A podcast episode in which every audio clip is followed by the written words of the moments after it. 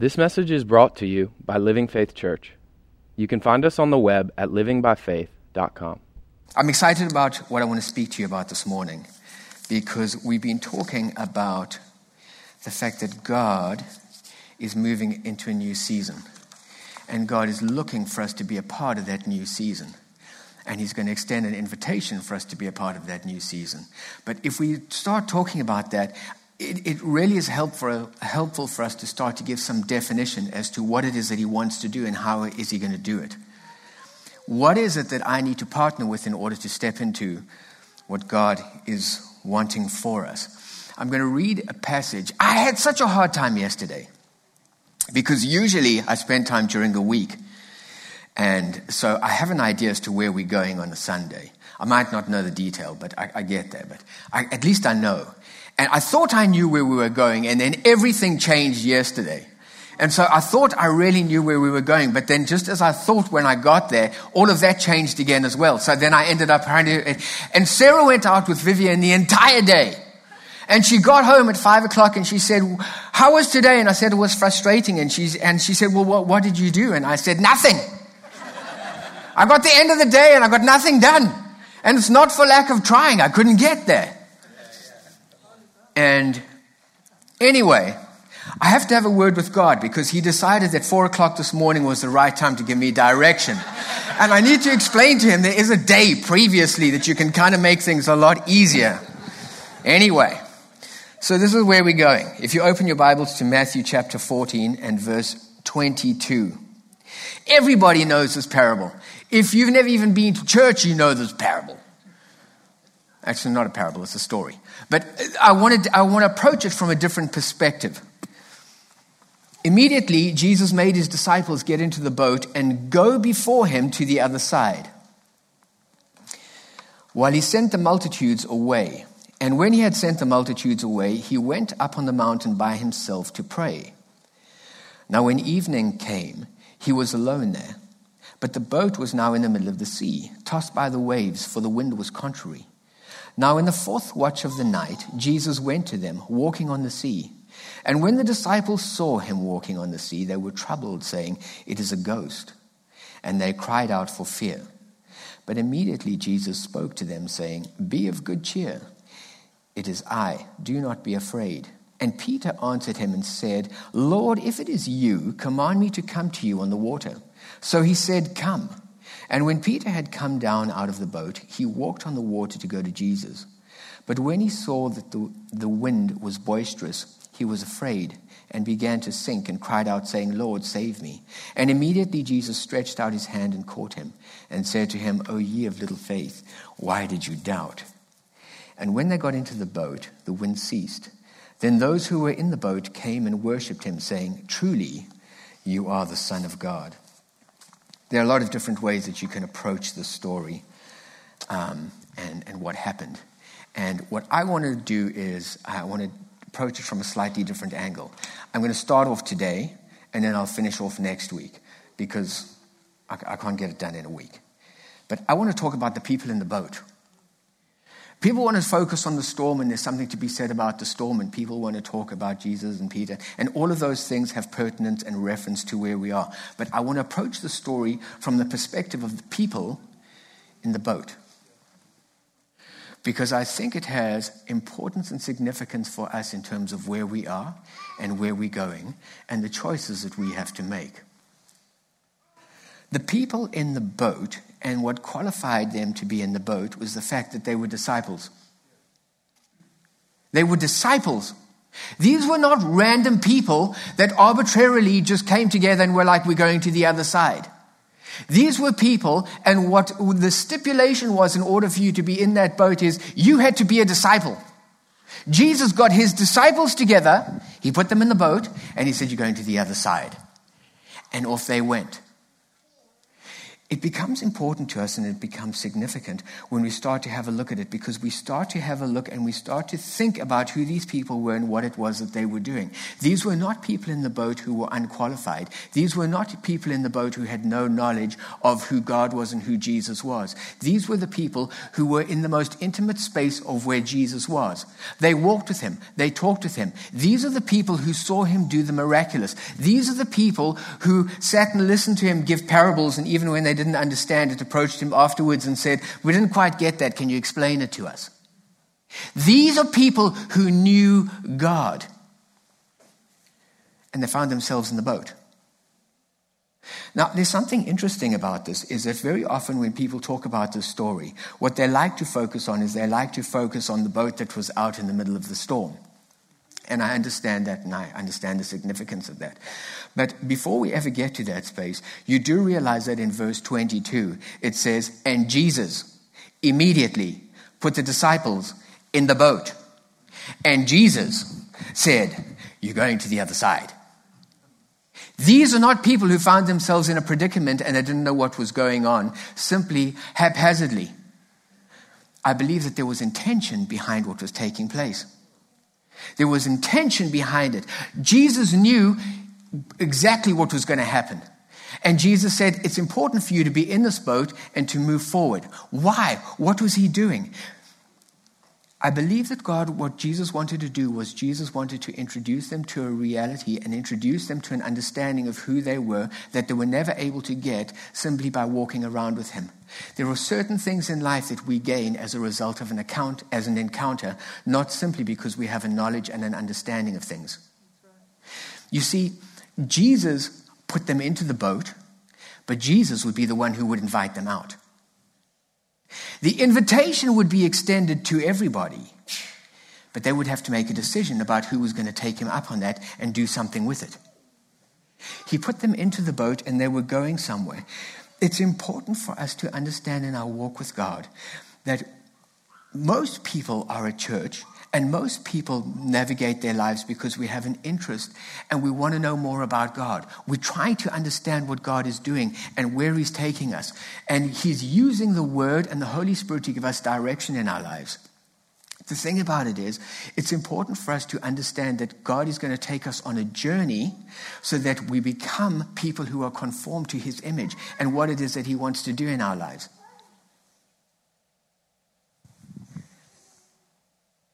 The invitation that God is always going to extend to us is not simply to know the Word, but to be able to interact with the Word and to be able to encounter the Word.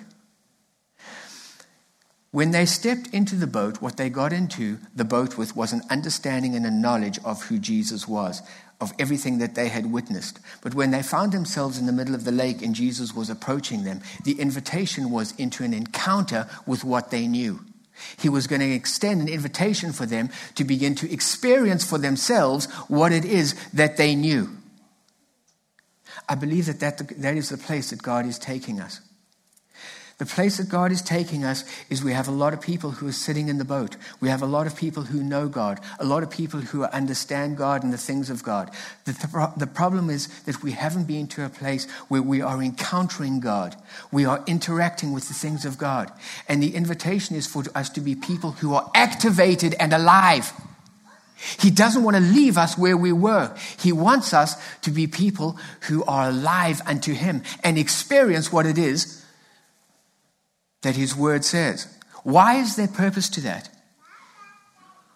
The reason is because he's doing something on the inside of us and he's going to make his, use his word to change and to transform us.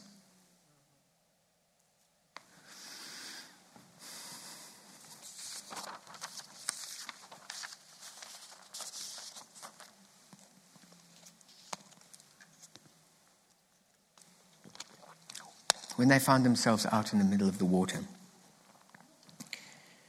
What was interesting for me is the fact that the invitation and the opportunity was available to all the disciples to step on the water. Anyone could have done that. But Peter was the only one who said, Let me come to you. Peter was the only one who said, Let me come to you. What qualifies us to be in the boat is the fact that we have a knowledge and an understanding of the word.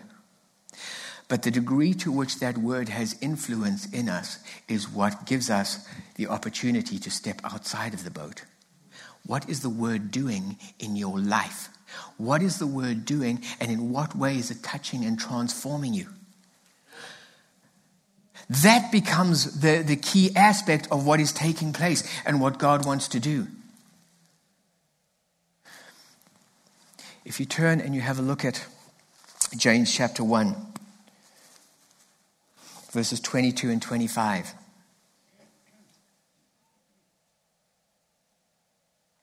It says, Be doers of the word and not hearers only, deceiving yourselves. For if anyone is a hearer of the word and not a doer, he is like a man observing his natural face in a mirror.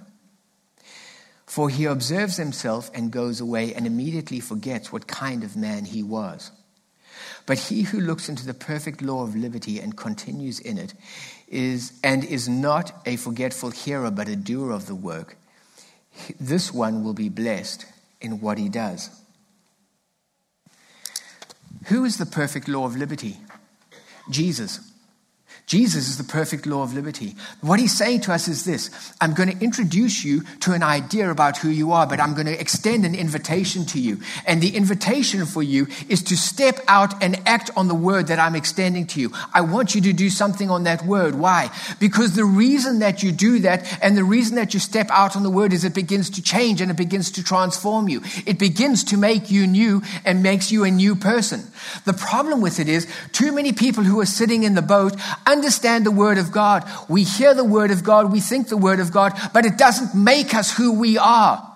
It's the perfect law of liberty that says when you have a look at who you are and what you're all about, you're going to see some things in yourself that sits and says, I don't like who this is. There are limitations and inhibitions to who I am. But when I look to him and I see who he is, he is the perfect law of liberty that says, I want to show you what truth is in that situation and I want you to step into something new so that it becomes something which is a reflection in your life. It becomes something which is alive on the inside of you. It's not a thought that I think about, it becomes something which is a defining element of who I am. The perfect law of liberty is designed to transform you. Why? Why do I forget those things? Because it's part of what I've heard about. It's part of what I heard at London. Most people, I, I, love you all to bits, but you know what? Most of you on Tuesday won't be able to tell me three things that I told you today. Why? Because you're looking in a mirror right now and you're listening and you're saying, Oh, I like that idea, and that's quite a good one. But come Tuesday, it's gone. What happened? Unless it actually changes me and transforms me, what ends up happening is it's fleeting. And what God's saying is, my words are not designed to be fleeting. My words are not to be designed to be something that gets you excited in the moment, that sits and says, this is potential and this is what it can be. The words that I'm giving you are designed to be transformational in your, in your life. They decide, they're designed to change you and make you somebody else. They're designed to conform you to his image. Why? Because I live from who I am, not just what I think.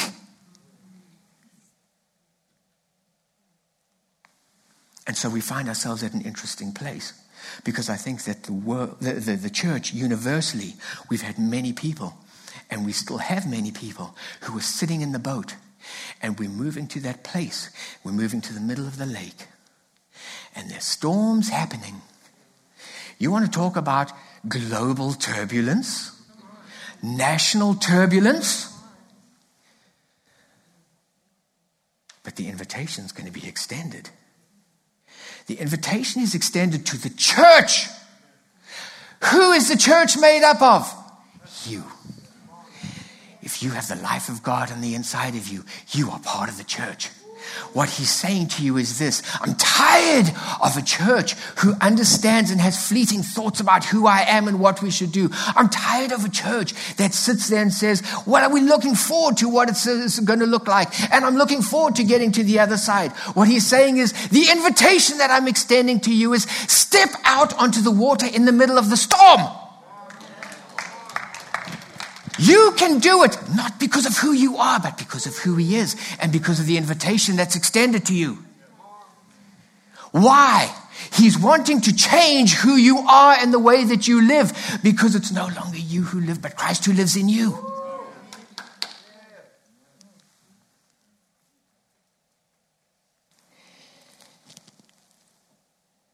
The place that we're at, I believe universally as a church, is that point of decision where the invitation is going to be extended and we're going to have to make a decision about whether I'm prepared to step over the boat and onto the water, or whether I want to stay like the rest of the disciples in my safe place.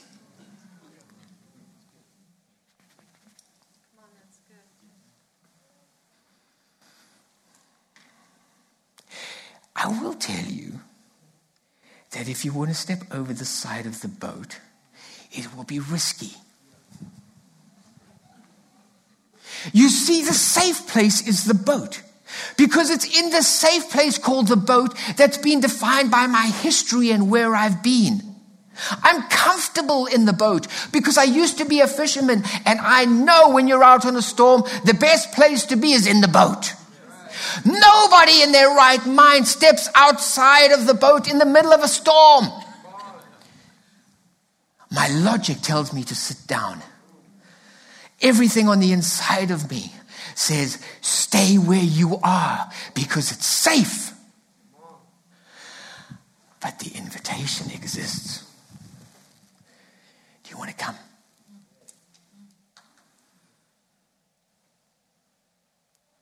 We have a choice to make. Why? Because he says, if you don't step over the edge, you will never be amazed. It's one of my favorite scriptures nowadays. John chapter 5, verse 20. You can live in the security, you can live in the comfort, you can live in the, your history and everything that's been defined by sitting in the boat, or you can be amazed. But you will never be amazed sitting in the boat. People who sit in the boat sat and talked amongst themselves about, see him, he got out of the boat. See him, he walked on water. People who sat in the boat got back to the shore and they said, You'll never believe what happened to Peter. But they never say, Let me tell you what happened to me.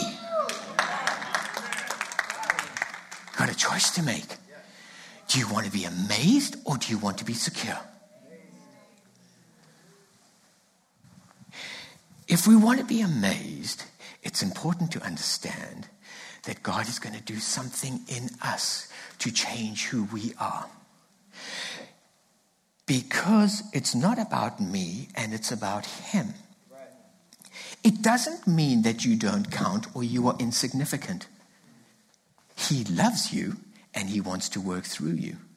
And so He's going to do something on the inside of you to live in the expectation of Him doing something through you. But we don't always think that way. Why? Because we have parts to who we are that are incongruent with where He is. And so He's always inviting us to discover Him. I'll tell you why it's important. You see, your purpose is not so much a function of what you do, your purpose is an extension of who you are.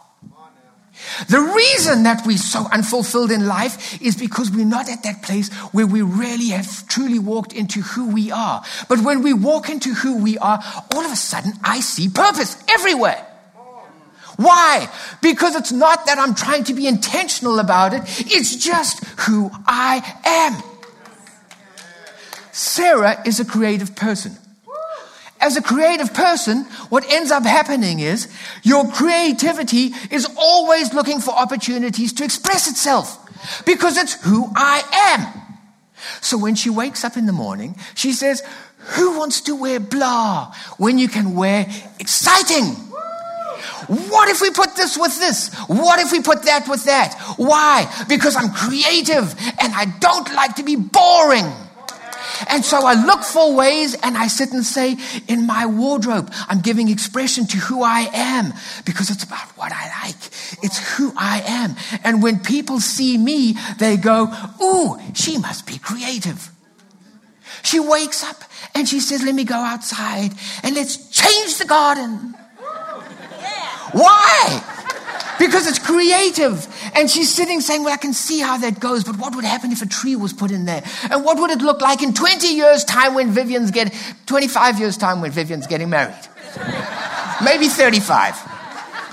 Why? Because her it's who I am. It looks at the space and it says, change the space because I can make it more exciting. You get into the kitchen and you say, who wants functional food?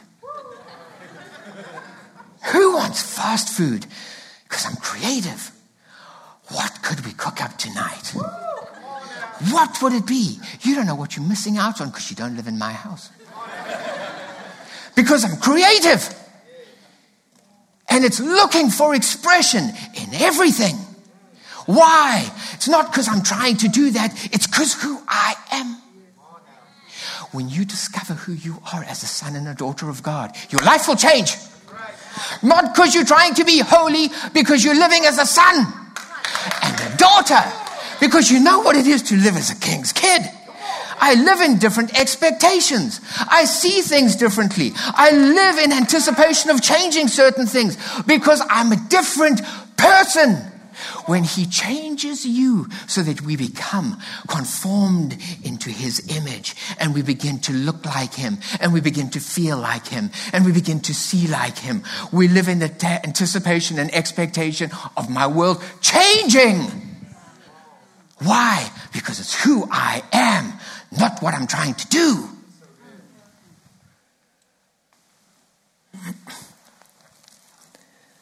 We think that my life will be fulfilled and my life will be complete when I realize purpose, which is true. But the problem is our definition of purpose is we think if I reach that single pinnacle of achievement,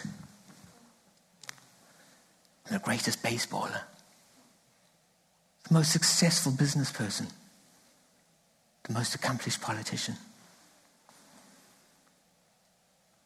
We think of life in terms of achieving a pinnacle. But what I would suggest to you today that purpose is not found at a point. Purpose is found every day. You see, purpose, when you understand who you are, is discovered in the most unexpected places. In Walmart, in the gym, everywhere you go, all of a sudden, there is something that I see and I think it needs to change. Why? Because of who I am.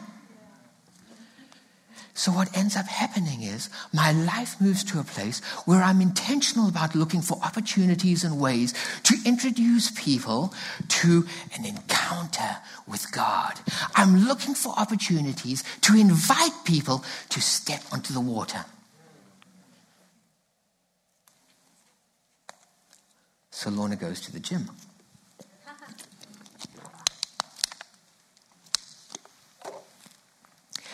And she's at the gym, and she's this is this is my version of the story. It's probably not her. And she's doing her thing, and she's working out, and she's focused on her body, and she's there.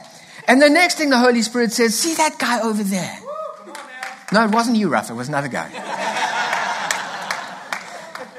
And the Holy Spirit says, See him over there. I want you to go and tell him this. Three little words. What are the words? Lorna, that's for you. What were the words?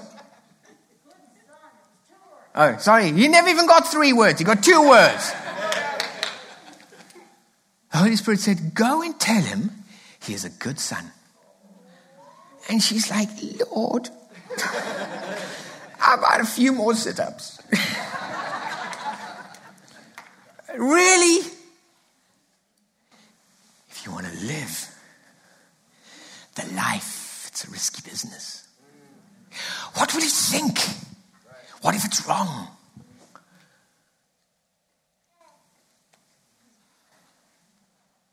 And so she went up to him and she said, Listen, this is my paraphrase version. I'm just a born again believer. And I, this is what, and you know what? I just believe that God wanted me to tell you something. And He just said to you, He wanted me to tell you that you're a good son. I wish you all the best. Have a great day. I'm hoping nobody's watching as well. And he looked at her. And she's like, What? She turned around and she walked off. And off she goes. And he comes running after her. And he says, Now. And it opens up a whole big discussion. Because he was all of a sudden unveiled and he's prepared to share his heart. And he says, I'm telling you stuff I didn't even tell my wife.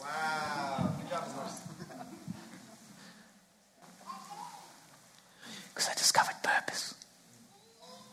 Because I recognized every day I'm aware of the fact that I have someone on the inside of me who's always inviting me into encounters, inviting me to step over the edge of the boat, who's inviting me to that place where he sits and says, Do you want to walk on the water and be amazed?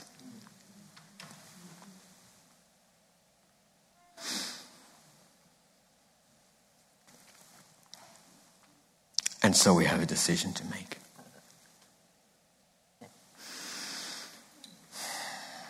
whether we want to stay in the boat or whether we want to be amazed. It's important to understand how God wants to work with us. Because he walks, he works through his word. And it's really important that we understand what the objective of the word is. Because if we get it wrong, what ends up happening is we start pursuing the wrong things. You see, God's intention was never that his thoughts would be limited to a book. God's intention was that his thoughts would be wrapped in flesh and made evident to the world. His intention was I'm looking for the word to be made flesh and to be evidenced to everyone around. It makes it living. What he's saying is be careful when you go into the gym. Because when you go in there, you may encounter somebody who takes who I am and speaks it to you. You may encounter in Walmart somebody who comes up and out of their compassion begins to pray for you because of who you are and what it is that you're struggling with at that moment. What am I doing? I'm encountering the living word as opposed to listening to a story from Jesus, a story about Jesus. We want to replace the living word with stories about Jesus. And he's inviting us to a place where he sits and says, You need to have the story. You need to have some understanding. You need to have an understanding of who I am and what I'm all about. That becomes consequential and becomes important because it gives you a paradigm into which you know I live. But the problem with it is, is I don't want you to live there because it's not the destination of the word. The destination of the word is not your thoughts. The destination of the word is your transformation. Second Corinthians chapter 3, while Don is talking. Second Corinthians chapter 3, verses 2 and 3, it says, We are to be living epistles written in our hearts, known and read by all men. Clearly, you are an epistle of Christ, ministered by us, written not with ink, but with the Spirit of the living God, not on tablets of stone, but on tablets of flesh, that is, of the heart. What he's saying is, My word is to become flesh in you. And as a result of becoming flesh and defining who you are, where you go, you're going to discover purpose. And every time you discover purpose, we're acting out of word that's become flesh. Every time I see an opportunity, the, uh, the, the invitation that is extended is, would you like to interact with the word? Would you like to have an encounter with God? Come with me and step on the water. That was the intention of the word. In Genesis chapter 2 and 3, we have a man who's sitting saying, I want to be more like God. What do I need to do to be more God-like? But the story we have in Jesus is a God who says, I don't want you to be like me. You see, I love you so much. And I love your existence so much that I'm prepared to pour myself out into you.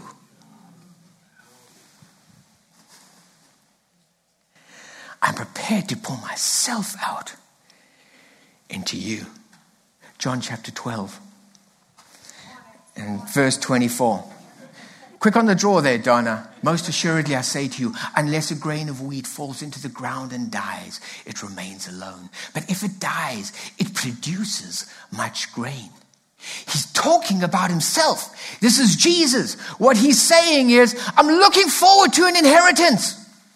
What he's saying is, I can do everything myself here in the flesh. But that's not my intention. My intention is to go and to die. Because if I die, it creates an opportunity for my life to be deposited and to be realized in a multitude of different grains. And all of a sudden, I can fill the earth in an abundance of different ways and different expressions and different forms and different personalities.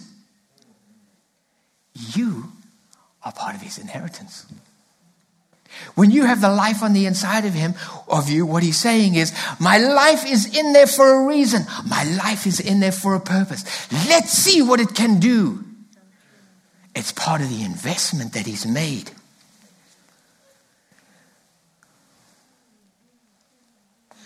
I love you so much. I'm going to pour my life out into you. You know why that's significant?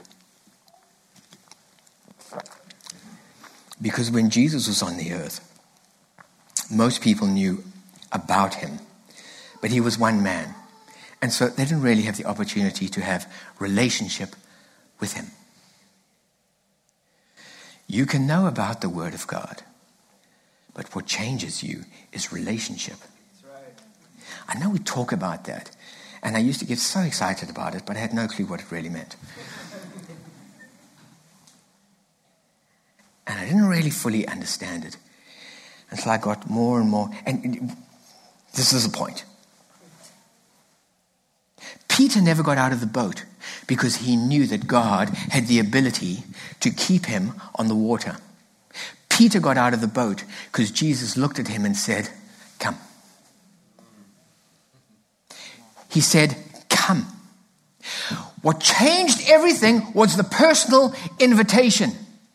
To know that God is capable of doing a whole bunch of things is wonderful and it's important because it gives us context. And the more you know about God, the more it'll grow, the more will grow your expansiveness of who He is. It's important to have that knowledge and understanding. But it's the relationship that's going to move you to a place to step over the side. All of them knew what God could do. They were all disciples. They were all trained. They were all experienced. They were all people who had been taught by Jesus Himself. Why did Peter do something different? Because Jesus looked at him and said, Come to me. When Jesus, when, when God speaks into your life and he says, You know what? I want you to pray for them. There is a boldness and there is a security that comes from knowing if he said that I need to do that, something's going to happen. Let's go and see what happens. The problem with it is that we have this idea and we have these concepts that we try to live to. And there's nothing wrong with them. Lay hands on the sick and they'll recover. Yes, that's right. And it's important. But it doesn't mean that you go around laying hands on every single last thing. Why? Because it's not all going to get born again. We, we are led by the Spirit of God. What did He tell you to do? Jesus got to his own hometown and he's like, I can't do anything mighty here because of who you are. He didn't sit and say, Well, it's too bad for you. Come up here. I'm laying hands on you, getting you healed. We led by the Spirit of God. What is it saying? It's relationship. It's relationship. What it's saying is when we get to that place where we understand and we have connection with Him, when we have connection with the Christ on the inside of us. When we can hear the Holy Spirit's voice, it changes everything because He begins to give direction to our life. He begins to introduce us to things. He begins to extend invitations to us. He begins to open opportunities and sit and say, I'd like you to go and do that over there. What ends up happening is what I'm doing is I'm allowing the life that's on the inside of me to give me direction, to open my eyes, to order my steps, and to move me to a place where I'm motivated by Him. It's relationship. What is relationship all about? You and me in communion with one another. Our ability to be able to communicate with Him becomes fundamental. How do you have relationship with someone you can't hear? How do we have relationship with someone that we cannot see? I'm not talking physically, I'm talking spiritual stuff. It becomes important and significant in going forward because there are a couple of things that I would like to say to you. If you forget everything else, jot these down. Number one, God is looking for doers. God is getting to the place right now where He's like, you know what? I have a healthy church. I have a whole bunch of people who know a whole bunch of stuff. Now I'm looking for a whole bunch of people who are willing to do some stuff. He's looking for people who are prepared to say, I see who you are and I hear the invitation. I'm stepping over the edge. He's looking for doers. Secondly, understand the purpose of the word. It's not to build up my knowledge and my intellect. The purpose of the word is transformation and to change me. The power in the word is to do something on the inside of me so that I become and I get closer to my destiny to be conformed to his image. Because who I am and what I'm all about is the person that I begin to live from. It doesn't mean that I do it. The invitation was extended to Peter, and Jesus said to him, Come. It was personal in nature. And because it was so personal and so directed at him, he was like, Jesus, I know who you are and I've seen what you've done. And because you're calling me, I'm happy to take a step over the edge of the boat. He didn't sit and say, But let me show you what I can do. Hold on, everybody. Let me just see if I have a grand enough faith to be able to walk. He didn't say that. He said, You called me. And so I'm obedient. Obedience. If you love me, you will obey my why? God's not, he's not a taskmaster into obedience. What he's saying is the reason that I speak about love linked to obedience is because obedience is always to be uh, a person who has a positive disposition and attitude to invitation. All of the others said thanks, but no thanks. Peter said, I'll come.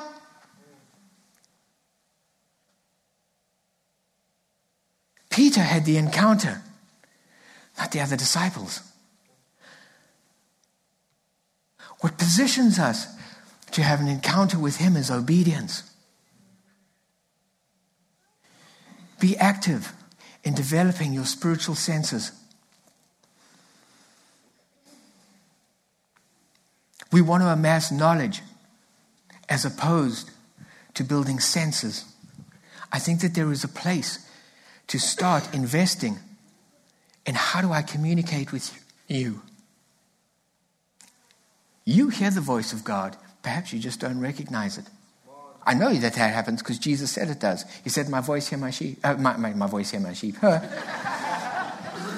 sheep hear my voice. What he didn't say, okay, well, some of them do, some of them don't. If you're a sheep, you're a voice hearer.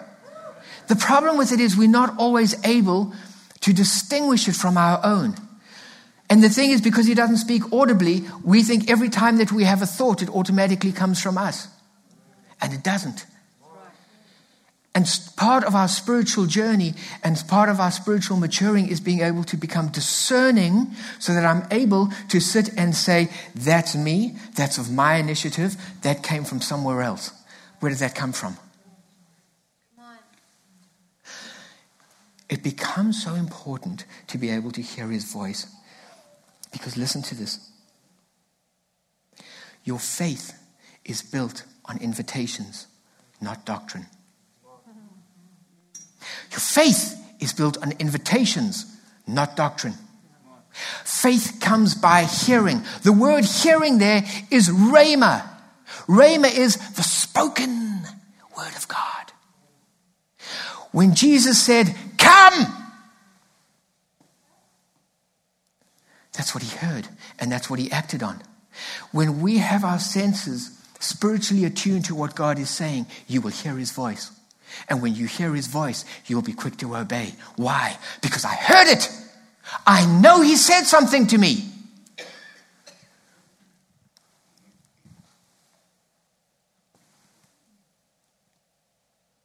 We're moving into the most exciting time I believe that the church has ever been in. And we get to choose whether we want to step over the edge or whether we want to sit in the boat.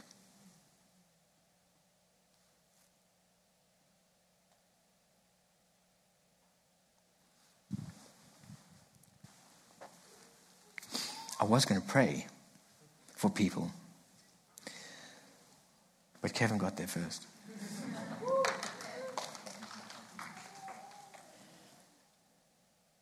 I'm excited about where we're going. I'm excited about what God is doing. It comes a time in everything where God says, okay, enough of games. Okay, who wants to go forward? I'm tired of rowing to the other side. Anybody want to get out of the boat halfway?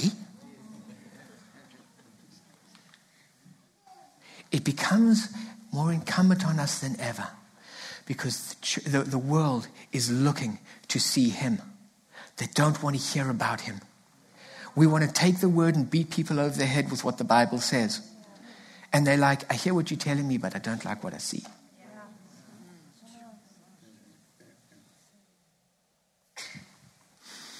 I want to talk next week about how you were designed to be conformed to his image how we as human beings are designed to do that. I want to speak about what it means to have the great one living on the inside of us and how that's transformational. I want to speak about the fact that it's not my will, but Him that gets done. I want to speak about the reality of what it is to live with the God of the universe deposited inside me.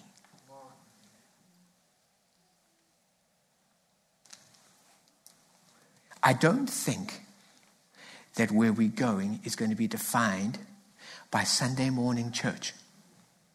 Where we're going is going to be de- defined by pervasive encounters of walk, water walking. It's going to be defined by people who sit and say, I understand and I suddenly recognize my purpose in life. I'm here to introduce kingdom. And because I go into every space being kingdom minded and with kingdom vision and with kingdom disposition, I'm always at a place where I might even necessarily have to be intentional. Have you ever run into something and you go, it's not right, has to change? You'll recognize it in those spaces. That's what I believe is happening. It's lighting a fire at grassroots level, which is going to burn and where people are going to turn around and sit and say, I saw him. It was a living epistle. It was Jesus, but it was him. Jesus lives in Walmart.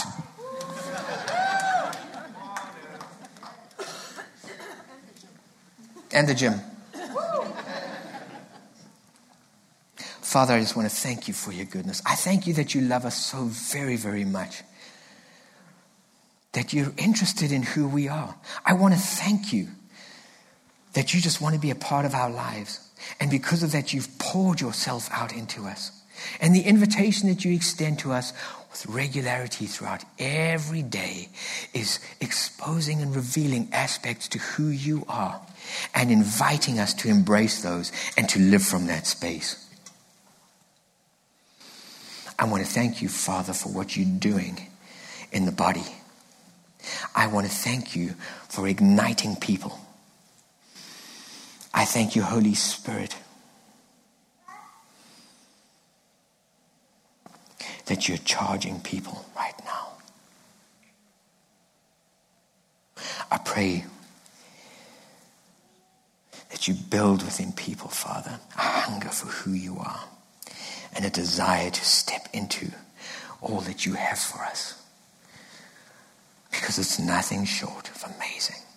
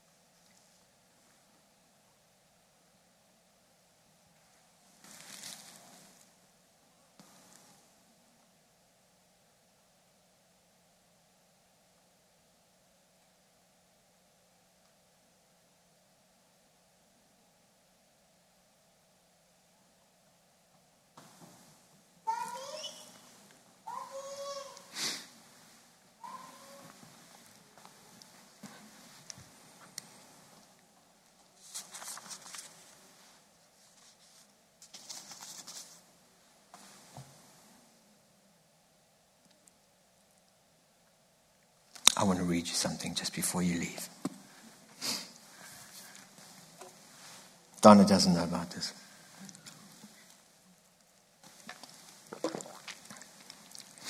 I would ask that you just sit in your seat and you close your eyes and just listen.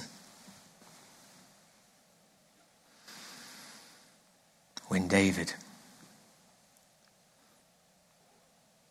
was thinking about God. And he was thinking about how God thinks about us. He penned something. And it speaks to us about how much he loves and values you.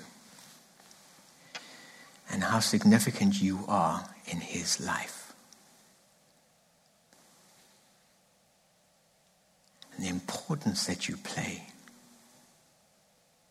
It's not about doctrine, it's about relationship. Psalm 139 Lord, you know everything there is to know about me. You perceive every movement of my heart and soul. And you understand my every thought before it even enters my mind. You are so intimately aware of me, Lord. You read my heart like an open book, and you know all the words I'm about to speak before I even start a sentence.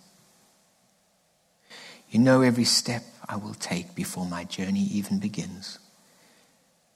You've gone into my future to prepare the way, and in kindness you follow behind me to spare me from the harm of my past. With, ha- with your hand of love upon my life, you impart a blessing to me. This is just too wonderful, deep, and incomprehensible. Your understanding of me brings me wonder and strength. Where could I go from your spirit? Where could I run and hide from your face? If I go up to heaven, you're there. If I go down to the realm of the dead, you're there too. If I fly with wings into the shining dawn, you're there. If I fly into the radiant sunset, you're there waiting. Wherever I go, your hand will guide me. Your strength will empower me. It's impossible to disappear from you or to ask the darkness to hide me, for your presence is everywhere, bringing light into my night. There is no such thing as darkness with you. The night to you is as bright as the day. There's no difference between the two.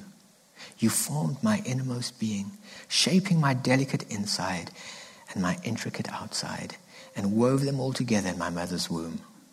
I thank you, God, for making me so mysteriously complex. Everything you do is marvelously breathtaking. It simply amazes me to think about it. How thoroughly you know me, Lord. You even formed every bone in my body when you created me in the secret place, carefully skillfully shaping me from nothing to something. You saw who you created me to be before I became me. Before I'd ever seen the light of day, the number of days you planned for me were already recorded in your book. Every single moment you're thinking of me. How precious and wonderful to consider that you cherish me constantly in your every thought. Oh God, your desires towards me are more than the grains of sand on every shore. When I wake each morning, you're still with me.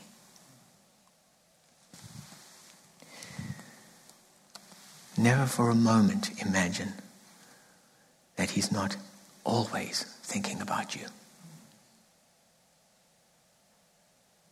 Everything He does is initiated with the intention of you getting to know how much He loves and thinks about you. And because of that, He wants who He is to touch and affect every part of who we are.